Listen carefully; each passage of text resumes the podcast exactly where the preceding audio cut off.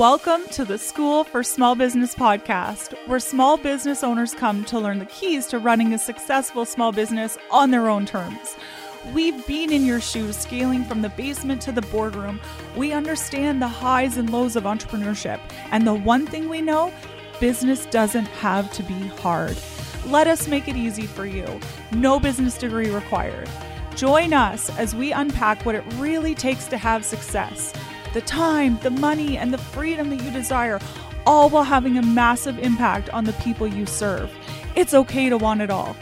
If you've ever referred to yourself as an accidental entrepreneur, this is the podcast for you. We're going to dive into the mindset, the strategy, and everything in between. While you're busy supporting others, let us support you. Welcome back to the School for Small Business podcast. It's your host, Staci here, and I'm excited to bring you part two of my favorite books in business. I told you that there's a few of them that have really changed my life. I've read so many more. I'm only bringing you the ones that have the absolute most impact. In the last episode, I told you that there are two things that you really need to know in business that are absolutely crucial. It's how to bring in the money and then how to keep the money. So on this episode, we're going to start with my two favorite books on the numbers in your business. So, one of them is called Simple Numbers, Straight Talk, Big Profits. It's by Greg Crabtree and phenomenal book on explaining to you how your business makes money, explaining the accounting, if you need more cash, how to get that. Like it is just one of the most phenomenal books on breaking down and understanding how to use the financial numbers and reports and things like that in your business in a very easy to understand way. Love it, love it, love it. The other one is Profit First by Mike Michalowicz. I don't know if you've heard of this one. It is everywhere. So many people that I know have read this book or are going to read this book. Everyone praises it. And I could not disagree. I love the book. Here's my thoughts on, on profit first. In this book, they teach you this method of calculating out basically a budget of where your business should be. So they do help provide some parameters around like if you have a product based company, here's how you do this. If you have a service based company, here is how you would do this. And like understanding what your break even is, that means like I have to make this much money a month to make things work but the really the nuts and bolts without getting into the details the nuts and bolts of profit first are that you're using bank accounts when you're like okay this is how i predict what my expenses would be for the month. And then you put that money in the bank account and then you spend it. And it basically just becomes almost like a cash way of keeping yourself on budget and aligned. If you don't have enough cash, you've done something wrong to like pay the bills. So, for example, you like put the money to pay your people in the bank account before the start of the month so that it's there. And it also is a way of also keeping in mind that you want to pay yourself and you want to have profits.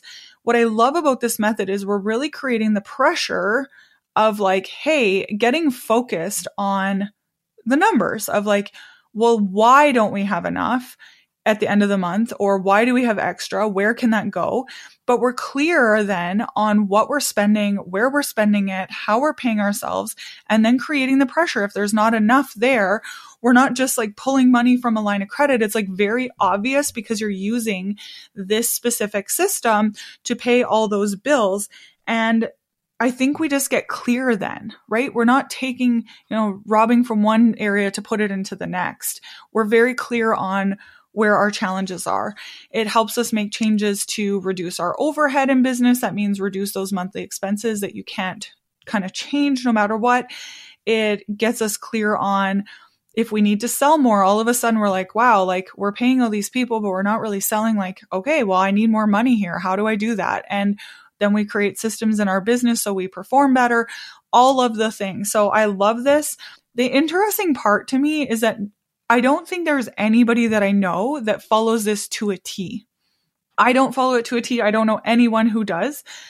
But it is the concept that all of a sudden is very revolutionary for people. They're like, wow, I didn't think of it this way. Okay, let's do it. It is also like, I don't love all the bank accounts. I think there's a lot of logistics to it. And most of the people that are just diving into their numbers, they wouldn't actually have enough money in all of those bank accounts on any given month. So now they're spending like more time transferring and it almost is taking away from like where we want to get to. So this is where I personally work with clients to kind of adopt a similar system, but not quite the same so that we aren't spending as much time managing the cash, but we still have all of the valuable information that's provided. So highly recommend reading that book because it will like change your life. And then also ask yourself how you can apply it for you.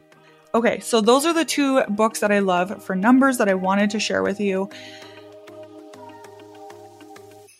Hey, it's Staci here, and I have some exciting news that's going to make such a huge impact on your business journey. I created a guidebook called the Profit Playbook, and it's game changing just for entrepreneurs like you and me. I'm incredibly passionate about doing only things that move the needle, and I poured only the most impactful and highly implementable tools, tips, and strategies into this guide for you you better believe I took the 15 years of experience that I have working with thousands of business owners, as well as my own seven figure success story, and I'm making it all available to you. We're going to dive in and explore why profit is truly the key that unlocks business success. You'll understand the levers that can drive more profit to the bottom line while still keeping your heart led vision intact. And then I provide you 30 incredible ways to boost profit in your business. Imagine the possibilities. The best part is the it's completely free. Seriously, it's on me. I genuinely want to see you succeed and this playbook is my way of lending a helping hand. Head over to the link in the show notes to grab your free copy of the Profit Playbook and let's start that journey toward greater profitability together. I believe we can have income and an impact and live a life we love in our business, and I'm here to support you every step of the way. Now, I have three that changed how I did leadership. And I will also say, just in general, when I had a bigger team, one of the authors that I love to read was Patrick Lencioni. I do not have his book on here because I don't necessarily know that there was anything pivotal that was like, wow, this concept shifted everything for me. However, I loved to listen to it on audio because every day if I listened to like a chapter or something like that in the morning, I really found like the way that the book was written, it was almost like a fable or a story it just had me thinking of like how can i show up well today? Like what do my what's my team need? And it was almost just like a boost of motivation to to do well with my team. So i highly recommend his books. And then i have three that i want to share with you. I have talked about this one so many times before. The new one minute manager or the one minute manager just everybody focuses so much on like what their team isn't doing. And this is like the simplest read um, really understanding like how your team is going to work well. And I've recommended this book and the concepts in this book to so many of my clients, really focusing on what people are doing well. And when I say that, I am hesitant to tell you what's included because you're like, well, I understand that concept. Like that's not going to work for me. Please just go read the new one minute manager. It's a phenomenal book. Attempt to apply it in your business. And I promise you things will change for the better. That's all I'm going to say about that one is like, it's a must read. The other two that I still wanted to tell you about are number one, Great Mondays. It's all about culture. And to me, culture in business is like what happens when you're not paying attention, right? What is something that's like dr- a driving force in your business that you're not really controlling? And that is something that when we go back to like creating a business that we love and, and like really having the freedom that we seek when we start a business, culture is going to be what gets you there, how your team performs without you. And so that has to be designed on purpose. Like it takes effort. It doesn't just like, oh, short amount of time and it's all done. You really have to work to create it, but you also have to work to create it in a way that you're sort of going to remove yourself from it. The best way I can explain this is is if a new employee is coming into your business, what do they find out really quickly? Who's the go-to people what's acceptable what's not acceptable. This book helps you define that and like really gives you a clear way to work forward so that you create a really great culture. It's called great mondays by josh levine. It's got every i love most of these books have very actionable advice in them. If they don't specifically have an action item you would know how to apply them. So this one specifically has they even have the templates online where you can like work through everything with your team you could even just read it as a team. Phenomenal, phenomenal like recommend it so many times. And the last one for you as a leader is called the coaching habit. Say less, ask more, and change the way you lead forever. This really ties into what I was just talking about with culture and like how you really want your team driving everything in your business instead of you driving it. If we go back to, you know, making money is killing your business and predictable success and those books that I was telling you that talk about like, okay, how do you get off the treadmill? How do you get off of feeling like you're the one doing all the work? How do you get off of feeling like it's all hard? Creating culture and then the coaching habit are two phenomenal books for like action steps to get you there because it's less about what you tell people to do. If you're always giving them the answer, then we are training them to always need to seek you for the answer. We don't want that. We want everybody on our team to be able to do their job and do their job well and have the critical thinking abilities to make great decisions. So the coaching habit is phenomenal to teach you how to ask more questions, have your team be the one to really, you know, troubleshoot and come up with the answers in a way that you, as the leader of the business, feel good about relinquishing control. And it's just, it's one of my favorites. All right. I think I have given you something like 12 books in total. That's one book a month for the next year. If you read one of each book a month for the next year and then actually went and applied all of what you've learned in your business, 12 months from now, you could be in a place where your business is making tons of money.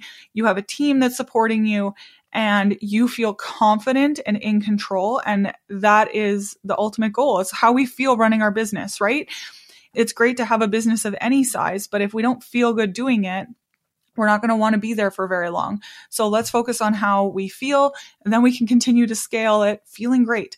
I am cheering you on. I'm excited for what you have to, you know, put in place. I'm excited for you to read these books. Please do not just take them and write them down and please don't read them and not implement anything. With no matter what you're doing, even this podcast episode, if you're listening to it and you don't go change something, I would almost like, with love and kindness, say to you, like, why bother listening? Right? We need to implement what we learn. So, sending you guys so much love, cheering you on big time growing these businesses. So excited to hear what you have on the go. Please tag me on social media, send me a DM. Like, let's just chat. I, love it when you send something on social media because when you share it, it has impact that other business owners are like, wow, they thought of it this way. And we obviously get to then share more, open other people's eyes. We make the myth of like business is hard and become something about business being easy and we're all in it together. That's what I'd love to see. But if you're not the type of person to want to share on social, don't. But just talk to me. Let's have a chat. Or you can always join us for the Small Business Club networking calls, share there with other business owners. Either way, business doesn't have to be lonely, so make sure that you're chatting with somebody, okay? I appreciate you. Thank you so much for your time, and I can't wait to chat to you next time. Thank you so much for tuning into this episode of the School for Small Business podcast. That's right, I'm saying thank you because I believe so heavily in small businesses and how they are the backbone of our community. And I am so grateful that you are taking the steps to make sure that your small business is here for the long run, supporting your family and your community. And I just love it.